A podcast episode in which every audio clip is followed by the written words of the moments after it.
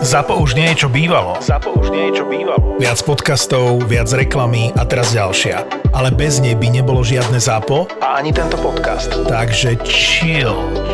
Ani nový Zlatý bažant už nie je to, čo býval. Teraz je horkejší vďaka slovenskému chmelu. Úplne nová receptúra, celkom iná chuť. Zlatý bažant 12 nikdy nechutila tak, ako chutí teraz. Rovnaký obal, ale vo vnútri niečo celkom iné. Ale nezabudni piť s rozumom a len keď už máš 18 rokov. Jedna zaujímavá vec bola v roku 89, ale to je e, z rodu kuriozit a to je celý príbeh Mili Vanily. Samozrejme, v Európe Mili Vanily začali už v roku 1988, ale v Amerike sa presadili v roku 1989 a neviem, či v 89. alebo v 90. roku vyhrali dokonca cenu Grammy ako najlepší nový umelec. A tam prišiel ten obrovský škandál, kde sa zistilo, že síce Rob a Fab výborne vyzerajú, aj sa dobre hýbu, ale na ten album nenaspievali ani notu. Ale chlapci tak trochu nevedia po anglicky.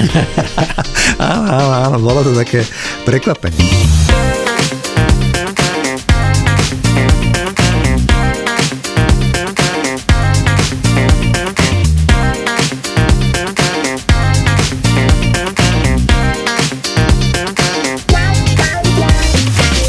Potom, ako sme dostali veľmi priaznivé recenzie na rok 1984, o ktorom sme sa tu predčasom zhovárali, tak Juraj navrhol, že by sme sa mohli pozovárať o roku 1989, čo som ja veľmi privítal, lebo rok 1989 je aj z pohľadu histórii Československa ako takého mimoriadne dôležitý, jeden z najdôležitejších rokov. A perfektne fituje do môjho života, lebo mal som 21 rokov, bol som na vrchole energie a síl a veľmi som sa tej hudbe venoval, určite aj Juraj, takže dnes sa porozprávame o roku 1989 a predtým, ako prejdeme k tým skvelým hudobným nosičom, ktoré v tom období zvyk, e, vyšli, a takisto, že sa porozprávame o tom, že o tom hudobnom showbiznise, tak chcel by som sa ťa spýtať, Juraj, že ty si ako pamätáš na, nemyslím teraz na nežnú revolúciu, ale na ten rok 1989 v tvojom osobnom živote? Predpokladám, že si bol študent. E, bol som študent, ale už som pracoval v slovenskom rozhlase, pretože v decembri 88 som na polovičný úvežok nastúpil do slovenského rozhlasu spolu e, s Julom Viršikom, spolu s Jarkou,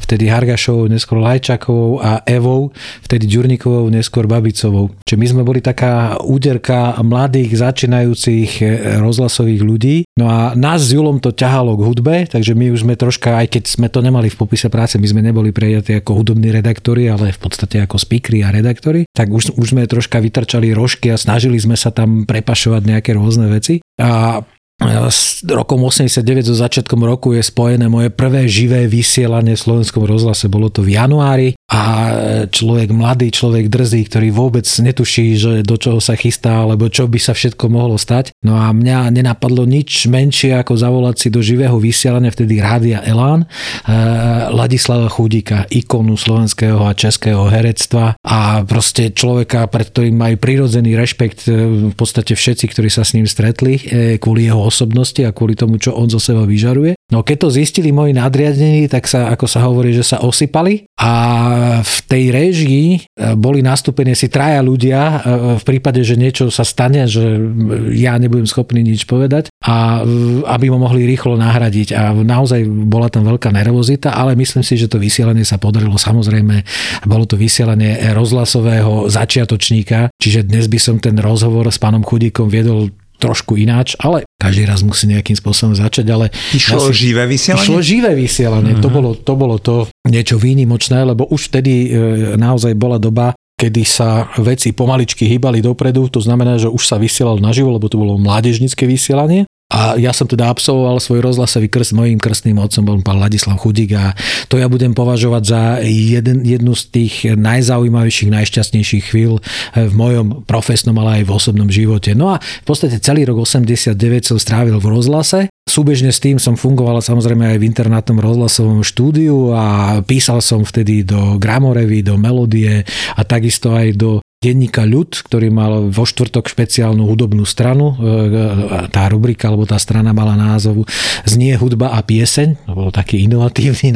No a tam som si už v zásade mohol písať, čo som chcel. S výnimkou, keď som referoval o Bratislavskej líre, tak pri spomenie, pri Joan Baez som to musel veľmi v úvozovkách zaobaliť a nespomenúť, čo sa tam stalo, o čom sa zrejme budeme ešte nejakým spôsobom baviť. No a samozrejme nasával som vo veľkom a v roku 89 som zažil svoje tri veľké koncerty už naozaj veľkých hviezd, to znamená v Bratislave bol Stevie Wonder a ja som v Budapešti som videl koncert skupiny Cure, ktorá práve začínala turné k albumu Disintegration, dodnes považovaný za asi najlepší v celej diskografii a tesne pred revolúciou 12. novembra som bol v Prahe na Erasure. Čiže boli to skvelé veci a z Erasure je spojený množstvo zážitkov, či už hudobných, alebo, alebo aj nehudobných. Mm-hmm. Stále v podstate všetkých, no Stevie Wonder neviem, či v 89. vydal album, ale Erasure a takisto Cure v 89. roku vydali aj veľmi dobré albumy, k tomu prídeme. Ja som v roku 1989 bol študent vysokej školy, bol som na koncerte Stevie Wonder na tehalnom poli, rovnako ako ty na pleciach som mal moju tehotnú ženu a pozerali sme s údesom na Stevieho Wondera, ako ľudia kričali Aďasko, Aďasko a on chudák nerozumel 3 špete koncertu, čo od neho chcú. A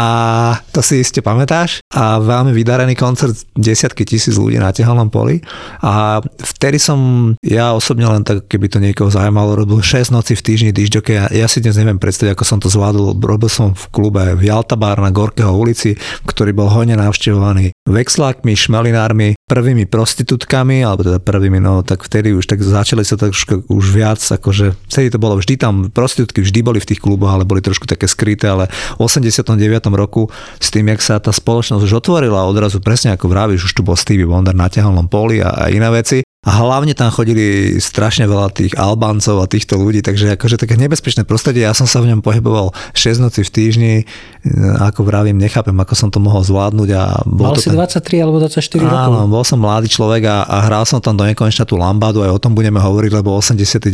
rok, okrem tých skvostov, ktoré tu už naznačili Juraj, ako boli napríklad album kapely Cure, tak vyšla aj lambáda, ktorá bola komerčne možno najpredávanejší titul roku 89, aspoň v Európe. Takže hral som tam do kolečka lambádu ale snažil som sa tam implementovať aj nejaké také akože západné veci, ktoré som vtedy mal rád, ale viem, že to bolo také zložité, ale potom som ako študent veľmi intenzívne prežíval ten november 89, predpokladám, že aj ty. A potom už prišla celkom tá nová doba a povedz mi, že ty si v tom novembri 89, aby sme k tej politike, aby sme z nej už mohli odísť, aby sme išli do tej hudobnej časti, že ty si tak spomínaš, lebo ty si bol študent vysokej školy. Ja bol som, som na bol. vysokej škole, ale priznám sa, mal som vtedy, tuším, rozložený ročník, mal som takmer všetky e, skúšky urobené, čiže v podstate do školy som chodil len veľmi okrajovo. Ale e, ten november 89 bol veľmi zaujímavý, lebo ja som e, ako vyslaný redaktor rozhlasu išiel a to bolo nejaký, neviem, či to bolo zjazd alebo nejaká pracovná konferencia Socialistického zväzu mládeže.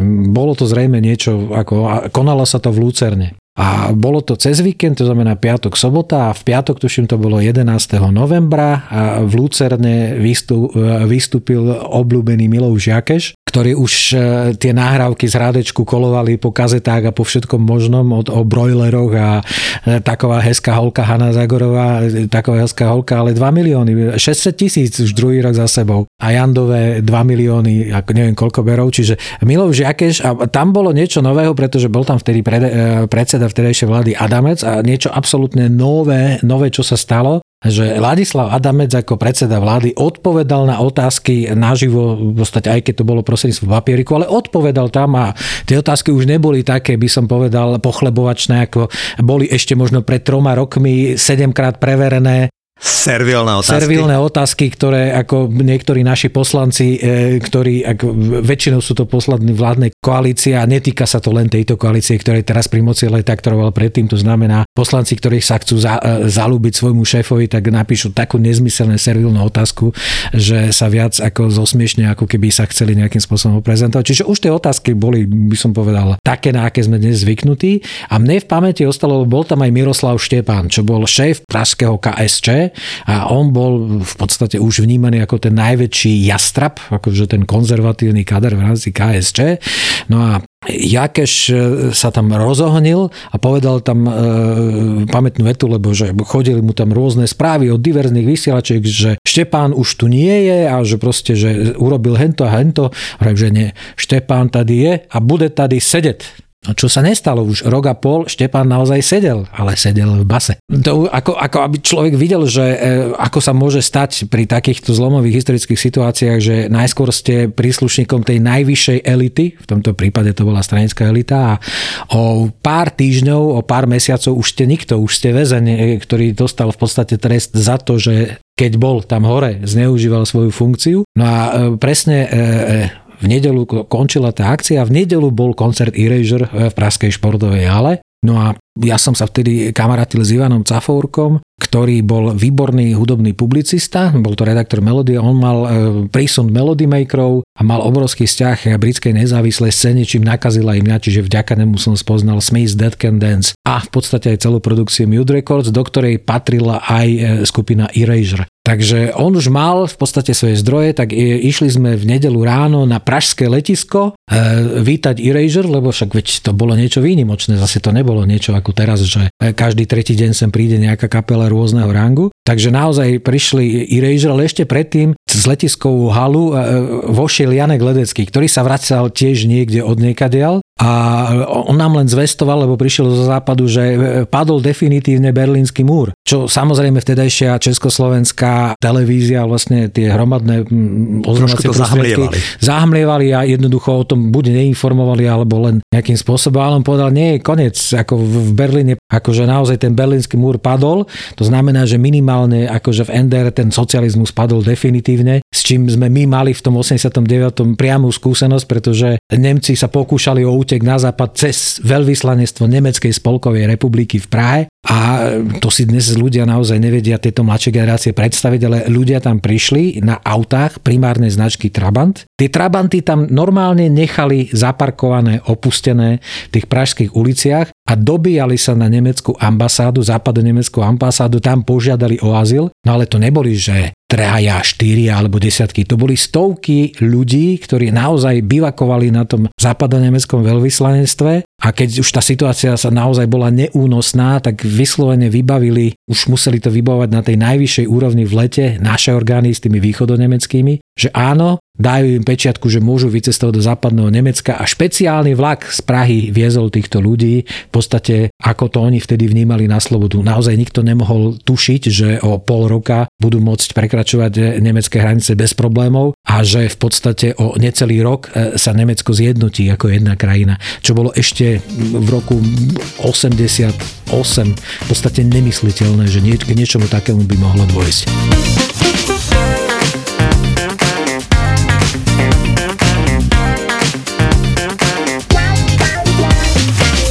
V roku 1989 s tým, jak sa tá situácia začala tak politicky uvoľňovať, by som povedal, tak e, vznikali aj také veci, aby som teraz išiel trošku viac k tej hudbe cez ten spoločensko-politický priestor. Napríklad ty si vravel, že si písal pre denník ľud, ale ja som e, veľmi si kupoval denník Smena, Hej, myslím si, že dnes sa to volá SME, ale vtedy sa to volalo Smena. A kde v Smene na nedelu už boli normálne, že hit parády. To znamená, že už tam bola redakcia tzv. mladých ľudí, ktorí tam prinášali britskú hit parádu.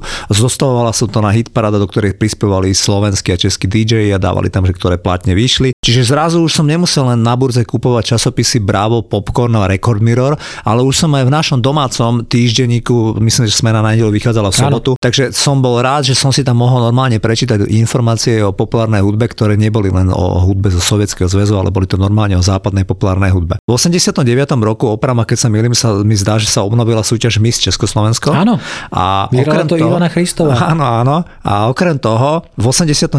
roku do Domu kultúry v Dúbravke prišiel vystúpiť DJ Tony Prince, šéf DMC klubu v Londýne, čo pre hudobníkov alebo pre fajnšpekrov hudby, ako som bol vtedy ja, tí návštevníci tých diskotek bola nevydala udalosť, že popredný DJ z Británie Tony Prince a šéf DMC, Discomix klubu, prišiel a bol tam a preplnený Dom kultúry v Dubravke si užívala jeho prítomnosť a samozrejme popredných našich DJov. V Československu sa konali majstrovstvá Československa DJov v Bratislavskom parku kultúry a oddychu. Ja ako vo veku 21 rokov som sa tam zúčastnil, skončil som na druhom mieste. Kto vyhral? Vyhral Michal Viktožík. Á, veľmi populárny v tom období. Áno, bol potom aj člen kapely EAR, bol to v tom čase môj priateľ, pražský disjokej, takisto človek, ktorý si pomáhal repom a tento chalan to vyhral, ja som bol druhý. A v 89. roku už si ani nespomínam, že by mi do tých diskoték, kde som hrával, chodevala tá kontrola. To znamená, že som sa začal už ešte predtým, ako padol ten režim, cítiť tak slobodne a začal som tam naozaj, že celú noc hrať bez problémov, len západnú hudbu. V roku 8, 1989 už e, v rozhlase e, bola relácia venovaná DMC klubu. E, Moderoval to Peter Groys a mimochodom myslím, že to bolo 16. novembra sa zakladala československá pobočka DMC klubu práve v Dome kultúry Dubravka a No, vystúpil tam Cardmaster Swift, vtedajší, áno, áno, vtedajší ty, ty si tomto. majster Tony Prince a DJingu. Cardmaster Suite boli dvaja hostia. Áno, a ja som bol tam na tej akcii, ako Predstav ono, si. takže a nikto netušil, že Peter Grojs a Igor Áno. Malovec to organizovali a veľmi dobre hovoríš, Cardmaster Sweet bol taký černovský špičkový DJ a Tony Prince bol taký drobný beloch, ktorý bol šéf celej tej pobočky DMC. Títo dva ľudia tam boli, tiež som tam bol. A bolo to úplne, ako ty vravíš, 16. tesne novembra.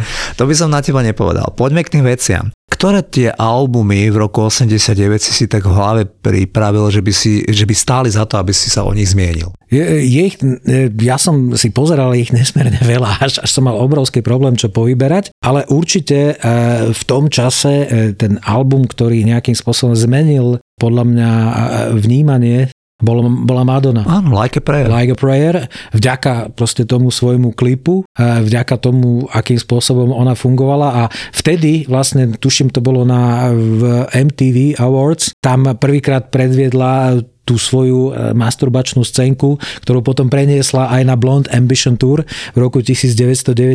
Čiže úspešne provokovala a burala e, všetky tabu, ktoré boli predtým e, a tak ďalej a tak ďalej. No pre mňa samozrejme boli dôležité albumy práve tých interpretov, ktorých som aj mal možnosť vidieť naživo, čiže určite e, v každom prípade to, bol, to bola skupina The Cure, lebo album Disintegration, čo je paradoxne, je to nesmierne smutný album a hovorí o Robertovi Smithovi, ktorý sa dostal do veľkých, obrovských, e, by som povedal, e, psychických problémov a to je odrazom toho vlastne ten disintegration rozklad. Ale paradoxne a býva to možno niekedy až pravidlom, keď je umelec v nejakej, by som povedal, osobnej psychickej kríze, vtedy z neho padajú neuveriteľné a nádherné skladby a to sa stalo v prípade albumu Disintegration, pretože skladby ako Lullaby alebo Love Song alebo aj ďalšie, ktoré sú na tom albume a sú to pomalé e, naozaj a dlho trvajúce skladby, ktoré budujú náladu a cítite sa ako v podstate v nejakom nevydanom e, vesmíre, ktorý to je. No a na tom koncerte, a bolo to duším niekedy v júni, e, Cure tam vystúpili a tam som prvýkrát zažil, že čo to je byť na koncerte kapely, ktorá je jednak, ako sa hovorí, že v Eifri, ale jednak má veľmi, by som povedal, e, pohybovo zdatných fanúšikov, najmä v tých predných radoch. Čiže tam som sa naučil, čo je treba mať na takýchto koncertoch. To znamená a mať čo najširší postoj a ruky nikdy nesmieš mať dole pri tele, ale musíš ich mať v podstate na pleciach, aby si mohol jemne tak otlačať ľudí, ktorí na teba skáču z rôznych smerov, ale tesne pred prídavkom sa mi podarilo dostať sa vlastne až tej bariére, tej som sa chytil a už som mal pokoj. Najhoršie to boli tí ľudia, ktorí boli eh, v druhom, treťom a štvrtom rade, lebo tam to lietalo zo strany na stranu neuveriteľným spôsobom. No samozrejme, bolo to niečo výnimočné, vyšlo nádherné počasie, eh, hrali ako bohovia, naozaj Cure, bolo to niečo také, čo som nemal šancu vidieť eh, nikdy predtým. No a ten zážitok vo mne ostal eh, z tej hudby, ktorá prišla, z toho, ako zaznela na tom pódiu a z toho, ako bo- bola vnímaná už vlastne všeobecne tá scéna. Eh, Bolo toho veľmi veľa. Jednak tá celá britská alternatívna scéna od tých úplne tanečných vecí ako Pump Up the Volume a podobne, cez tie komerčné veci, ktoré tam robili Stock Aitken Waterman, už prichádzala tá európska tanečná scéna, to znamená, to je Technotronic a podobné záležitosti, ktoré potom v 90. rokoch naplno nejakým spôsobom prepukli. A čo je dôležité, aj interpreti, ktorí už boli mnoho rokov na scéne, prichádzali so skvelými albumami. Zoberme si Phila Collinsa, But Seriously, v podstate asi jeho najúspešnejší alebo druhý najúspešnejší album, ktorý urobil. Takisto Tina Turner a Foreign Affair s pesničkou The Best. Čo je zaujímavé, že tá pesnička ku nej doputovala, že ona sa dostala k nemu aj už keď ju nahrala Bonnie Tyler a skončilo v ňom v britskom rebečku, tuším na 95. mieste a nakoniec ju nahrala Tina a urobila s nej jeden zo svojich teda trademarkov, čo sa týka celej jej kariéry. Čiže to bolo niečo úžasné. No a samozrejme Erasure a Wild.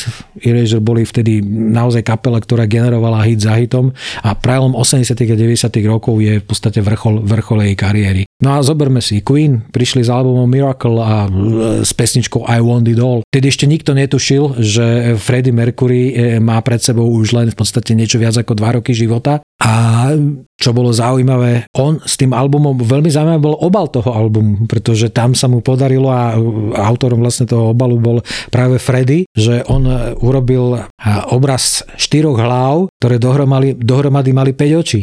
Čiže boli to vlastne štyri hlavy, kde vždycky jedno oko to v strede bolo spoločné s tým, s tým druhým človekom. Čiže bolo to zaujímavé aj z toho vizuálneho pohľadu. No a naplno už e, u nás e, bežala MTV, už ľudia sledovali MTV, e, sledovala špecializované relácie, ktoré boli ako boli Headbangers Ball, to sledovali ľudia, ktorí mali radi heavy metal, 120 minút, to zase sledovali ľudia, ktorí mali radi alternatívnu scénu a všetky možné víkendy, aké existovali a pomaličky, pomaličky už vlastne vlastne sa chystalo MTV aj na svoj Unplugged program, ale to prišlo až začiatkom 90. rokov. V 89. Vyhra, vydala svoj prvý album Nirvana, ale ten album Bleach naozaj ešte vtedy zasiahol len veľmi úzkú skupinu ľudí, ktorí sledovali, dajme tomu, tú americkú uh, grungeovú scénu, ktorá vtedy v tom čase len nastupovala. Ja by som zase povedal o tom roku 89, že bol veľmi ma zaujímal z pohľadu ako disc keď som v tých kluboch hrával, takže budem trošku viac o tej tanečnej hudbe.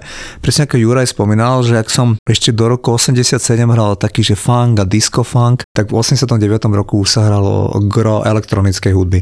Naozaj to bol veľký nástup, vyšiel ten legendárny album o Technotronic, kde boli tie hity ako Pump Up the Jam a Get Up. A O rok neskôr v 90. roku vyšiel album Dreamland od talianských Black Box, ale v 89. roku bol najpredávanejší single v Británii, single Right on Time, akože totálna hymna v rámci už house music, teda elektronickej hudby. Čiže už sa hrali Black Box, ktorí mali viac hitov v roku 89 Hrala sa Lisa Stansfield, vyšiel fantastický album Affections, kde bol hit All Around the World, ktorý bol jednotkou v 17 krajinách po svete. Veľmi dobre sa hrávali veci z toho spomínaného albumu Like a Prayer od Madony, kde boli tie veci ako Express Yourself alebo Cherish, alebo aj Like a Prayer, ktorý vyšiel v remixoch rozličných. Shep Pettibon robil veľmi tanečné remixy, či to, to sa jednalo akože o veľmi populárne veci. Najpredávanejším albumom v Amerike bol album Don't Be Cruel, ktorý nahral Bobby Brown. Bobby Brown mal vtedy 19-20 rokov úplne mladý.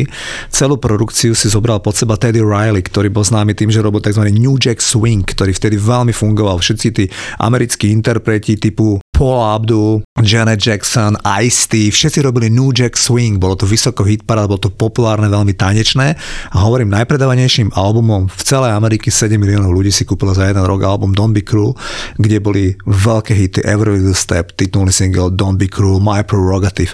Čiže Bobby Brown strašne išiel, mimochodom v roku 89 bol Bobby Brown podstatne úspešnejší interpret ako Whitney Houston. Bral všetky ceny na American Soul Train Awards, na Grammy. Čiže vlastne ten Bobby Bobby Brown bol tá hlavná hviezda, kedy v 89. roku on sa s tou Whitney dal dokopy. No. On bol tá kľúčová hviezda. Whitney bola, napriek tomu, že už mala za sebou tie super ona bola, presne, ona bola presne v podstate me, medzi období, áno, áno. medzi svojim druhým a tretím albumom, takže v podstate dopriala svojej e, budúcej a nie príliš šťastnej zvolenej životnej láske, akože ten úspech.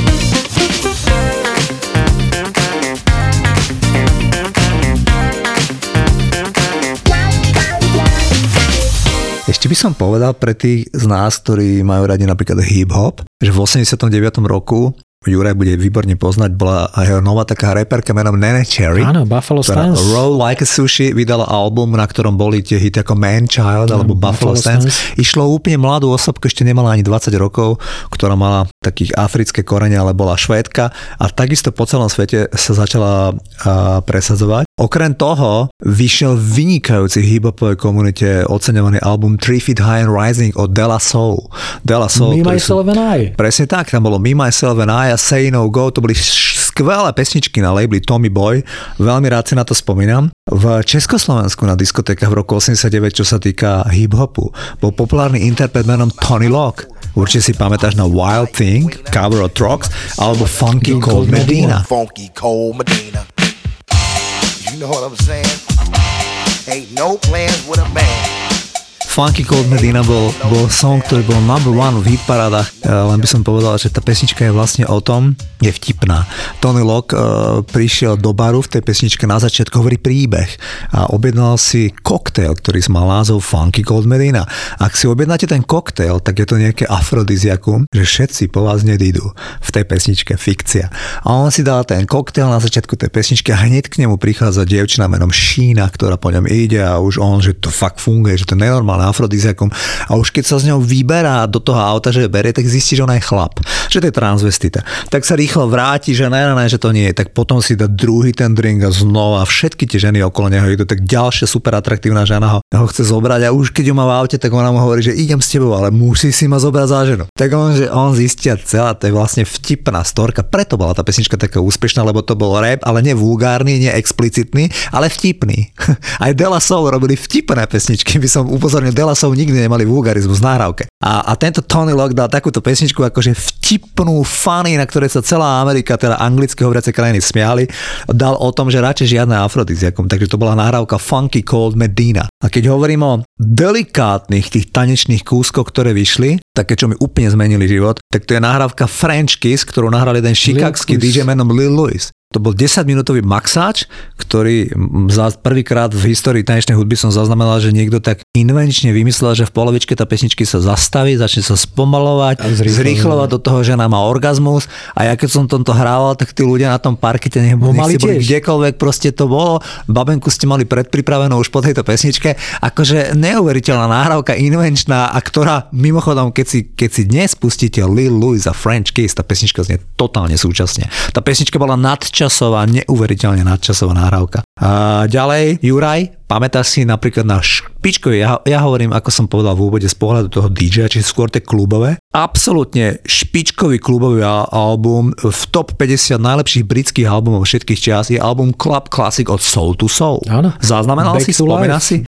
To bolo niečo neuveriteľné, pretože znova do toho, do toho žánru britskej hudby, kde to mali úplne v područí v 88 roku Stock Aitken a Waterman, odrazu tam prišiel nejaký DJ Jazzy B s dreadmi, Černok, ktorý začal robiť úplne iné groovy, skôr také down tempo, vydal platňu, mysleli si, že to bude fungovať len nejakej undergroundovej komunite a hity Keep on Moving a Back to Life sa stali najpredávanejšie single v Británii. Predbehli Madonu, Kylie Minogue, Belindu Carla aj predbehli všetkých. Čiže neuveriteľne úspešný projekt a ten Jazzy B je dodnes obrovská celebrita tým, že stojí za tým, za tým zvukom, ktorý potom od neho samplovali ďalší interpreti. Čiže veľmi dôležitý album roku 1980 99 je ten album od Soul to Soul. No ja spomeniem ďalšie albumy, ktoré v tom roku nejakým spôsobom zafungovali. U mňa určite Simply Red a New Flame. Výborne. Tretí album. E, samozrejme bola tam balada If You Don't Know Me By Now, ale tá titulná pesnička New Flame, už to, už to je presne ten, nazveme tá, tá tanečná podoba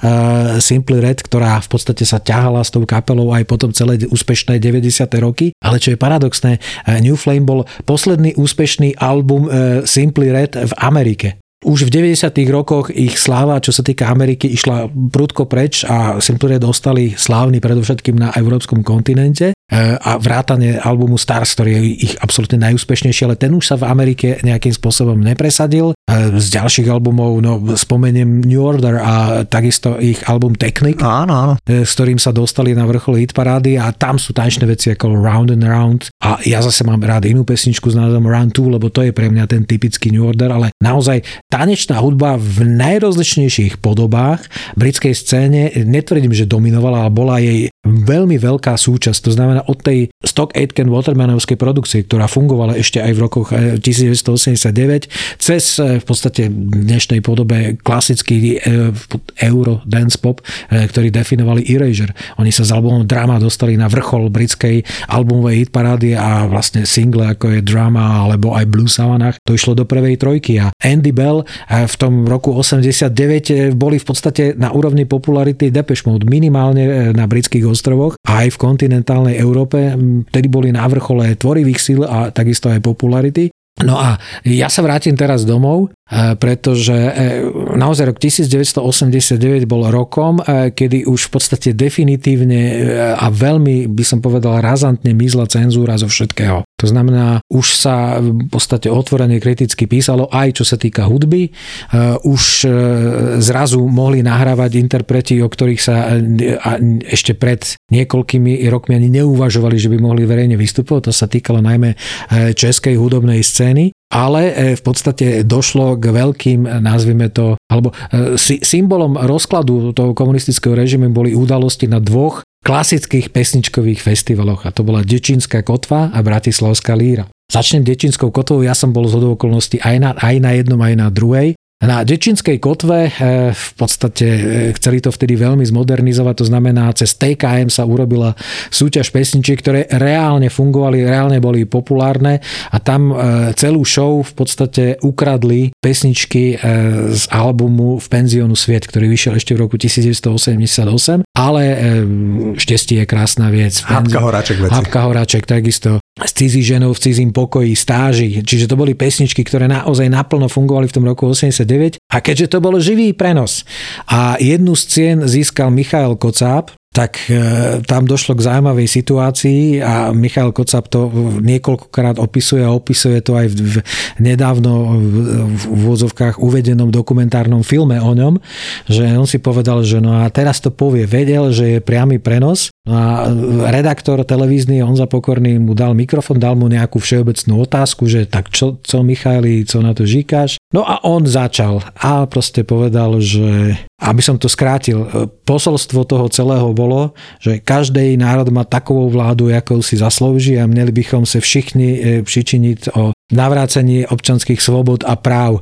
A no a on za pokorný ako vtedajší redaktor normálne mu chcel ten mikrofón zobrať k sebe, ale Michal ho držal naozaj pevne a povedal si všetko, čo chcel nejakým spôsobom. A Michal Kocab vedel, že vlastne tým pádom to končí s verejným vystúpením. On bol na to pripravený, ale keďže on mal vtedy rozbenuté rôzne aktivity, čo sa týka nahrávania symfonickej hudby a iných vecí, očítal, tak teraz minimálne pol roka, minimálne že otestujeme pevnosť toho komunistického režimu, takže toto získalo obrovský ohlas. Navyše v tom čase už sa masovo podpisovala vlastne peti petícia s názvom Nekolik vied, ktorá v podstate definovala, že súčasný režim už je brzdou akéhokoľvek pokroku, eh, čo sa týka fungovania československej spoločnosti. A čo sa udialo na tej líre? No na Bratislavskej líre bol zážitok z John Baez, ktorej e, gitarového technika robil Václav Havel. Čiže si predstav, že ten režim už bol natoľko v koncoch, že e, predtým by Havla nepustili ani len cez hranice vtedajšej Českej republiky. Zbalili by ho proste niekde ono. A pritom Václav Havel ešte v 89. bol v base. Jeho pustili naozaj na nátlak západných krajín, niekedy to bolo tuším v apríli alebo v maji. No a on sa normálne regulárne prepašoval na pasienky, na teraz rekonštruovanú basketbalovú halu si ho John Baez zobrala, že to je môj gitarový technik. No a keď vlastne už vystupovala a hrala tie svoje klasické protest songy, či už z vlastnej produkcie, alebo ste tie všeobecne známe, ktoré sa dodnes používajú, tak ako opäť si zobrala listoček a e, prečítala, že rada by som e, pozdravila svojich priateľov z Charty 77, špeciálne Václava Havla. A vtedy tá hala burácala obrovským spôsobom. Televízia robila záznam, nerobila priamy prenos, to bolo jediné šťastie. Mne o tejto príhode rozprával Pálo Proko. Áno, tak on bol, on bol za tým. No a teraz sa dostanem, teraz sa dostanem no. vlastne k, to, k tej e, pointe. Tak to ešte nejakým spôsobom dobre, no tak ako pozdravila Václava Havla, spievala ďalšie pesničky. No ale potom povedal, že chcela by som si zavolať na pódium svojho priateľa Ivana Hoffmana. Nič sa nedialo, prišiel Ivan Hoffman a spustil verš. Nech mi nehovoria, že mám vrávieť hlasno tí, čo včera e, iným rozbíjali ústa. No a to bola priama náražka na sviečkovú manifestáciu z 88. To znamená zákrok, zákrok bezpečnostných síl. No a to už ako príslušné orgány nejakým spôsobom nepreniesli cez srdce. Ja som sedel asi v prvom rade tam na boku, ako tam, kde sú, myslím si, že striedačky. No a popri mne išiel riaditeľ slov koncertu, išiel za zvukársky pult a išiel za Palom Proklom, že má stiahnuť zvuk. Tak chvíľu sa tam bavili, možno typové inú verziu, ale naozaj ten zvuk, ten, ten zvuk naozaj stiahli a veľký potlesk, John Baez sa rozlúčila s Ivanom Hoffmanom a zvyšok koncertu odspievala v podstate do, akusticky, akusticky bez, bez, bez zvuka. vlastne zvuku do sály, ale čo je zaujímavé, keďže to točila televízia, oni mali samostatné vstupy. To znamená, televízia si nasnímala svoj vlastný zvuk a potom vlastne už po 90. roku ľudia mohli vidieť koncert John Baez tak, ako ho nemohli počuť, aspoň tú jeho druhú časť priamo aj na tých pasienkoch. No a to bolo samozrejme obrovské plus, lebo to malo obrovský ohlas v médiách a všade a to už bol e, pre mňa jednoznačný dôkaz aj vtedy a aj so spätnou platnosťou, že e, tento represívny režim už nemá páky na tých ľudí, lebo tí už boli tak nahnevaní, že proste táto gerontokracia, ktorá 20 rokov v podstate sa tam držala na tých pozíciách, už nemá šancu, ako to tu nejakým spôsobom ďalej udržať.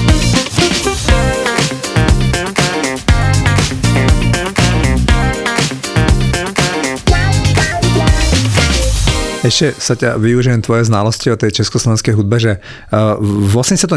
roku bol aj festival Breslavskej líry. Áno. Ak si dobre pamätám, vyhral to banket. Vyhral to banket ale s takou podľa mňa veľmi Nie, no, slabou pesničkou. No, e, to je prípad pesničky, ktorá ja tomu hovorím, že je overproduced, to znamená, že preprodukovaná, to znamená, je tam strašne veľa nápadov a podobne, ale Richard mal x lepších pesniček aj na líre. Ako sa to volalo? Volá, volá sa to IT a spomínali sa tam hrubé ukazovatele a bol to akože vtedy e, to je, to je presný príklad toho, že pesnička môže rezonovať, dajme tomu v tej danej konkrétnej situácii, ale ukáže sa, že jej životnosť končí tým daným rokom alebo rokom neskôr. Boli tam oveľa lepšie pesničky, ktoré prežili dodnes. Na druhom mieste bol vlastne Elanovské Fangogovo ucho z Rabaky, čo je nádherná balada Jana Baláža. Tretí bol Žentour s pesničkou a neviem, či to bolo Všechno bude fajn alebo Utajený, utajený, svietadil. utajený svietadil. Čiže opäť to bola funkčná pesnička a paradoxne e, tam sa stalo to, že ľudia hlasovali, že ktorý ktorí sa dostanú do finále. No a do finále sa na úkor e, pesničky Trouby na trumpety by sa nám líbilo od skupiny Lucie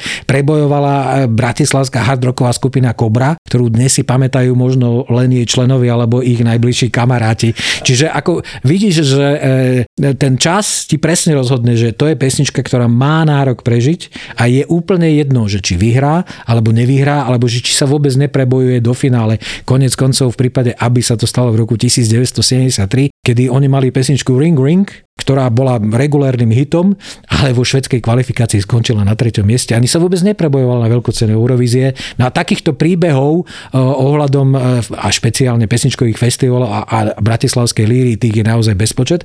Ale ten ročník 1989, čo sa týka domácej súťaže, sa myslím si, že sa veľmi vydaril ako v tomto prípade.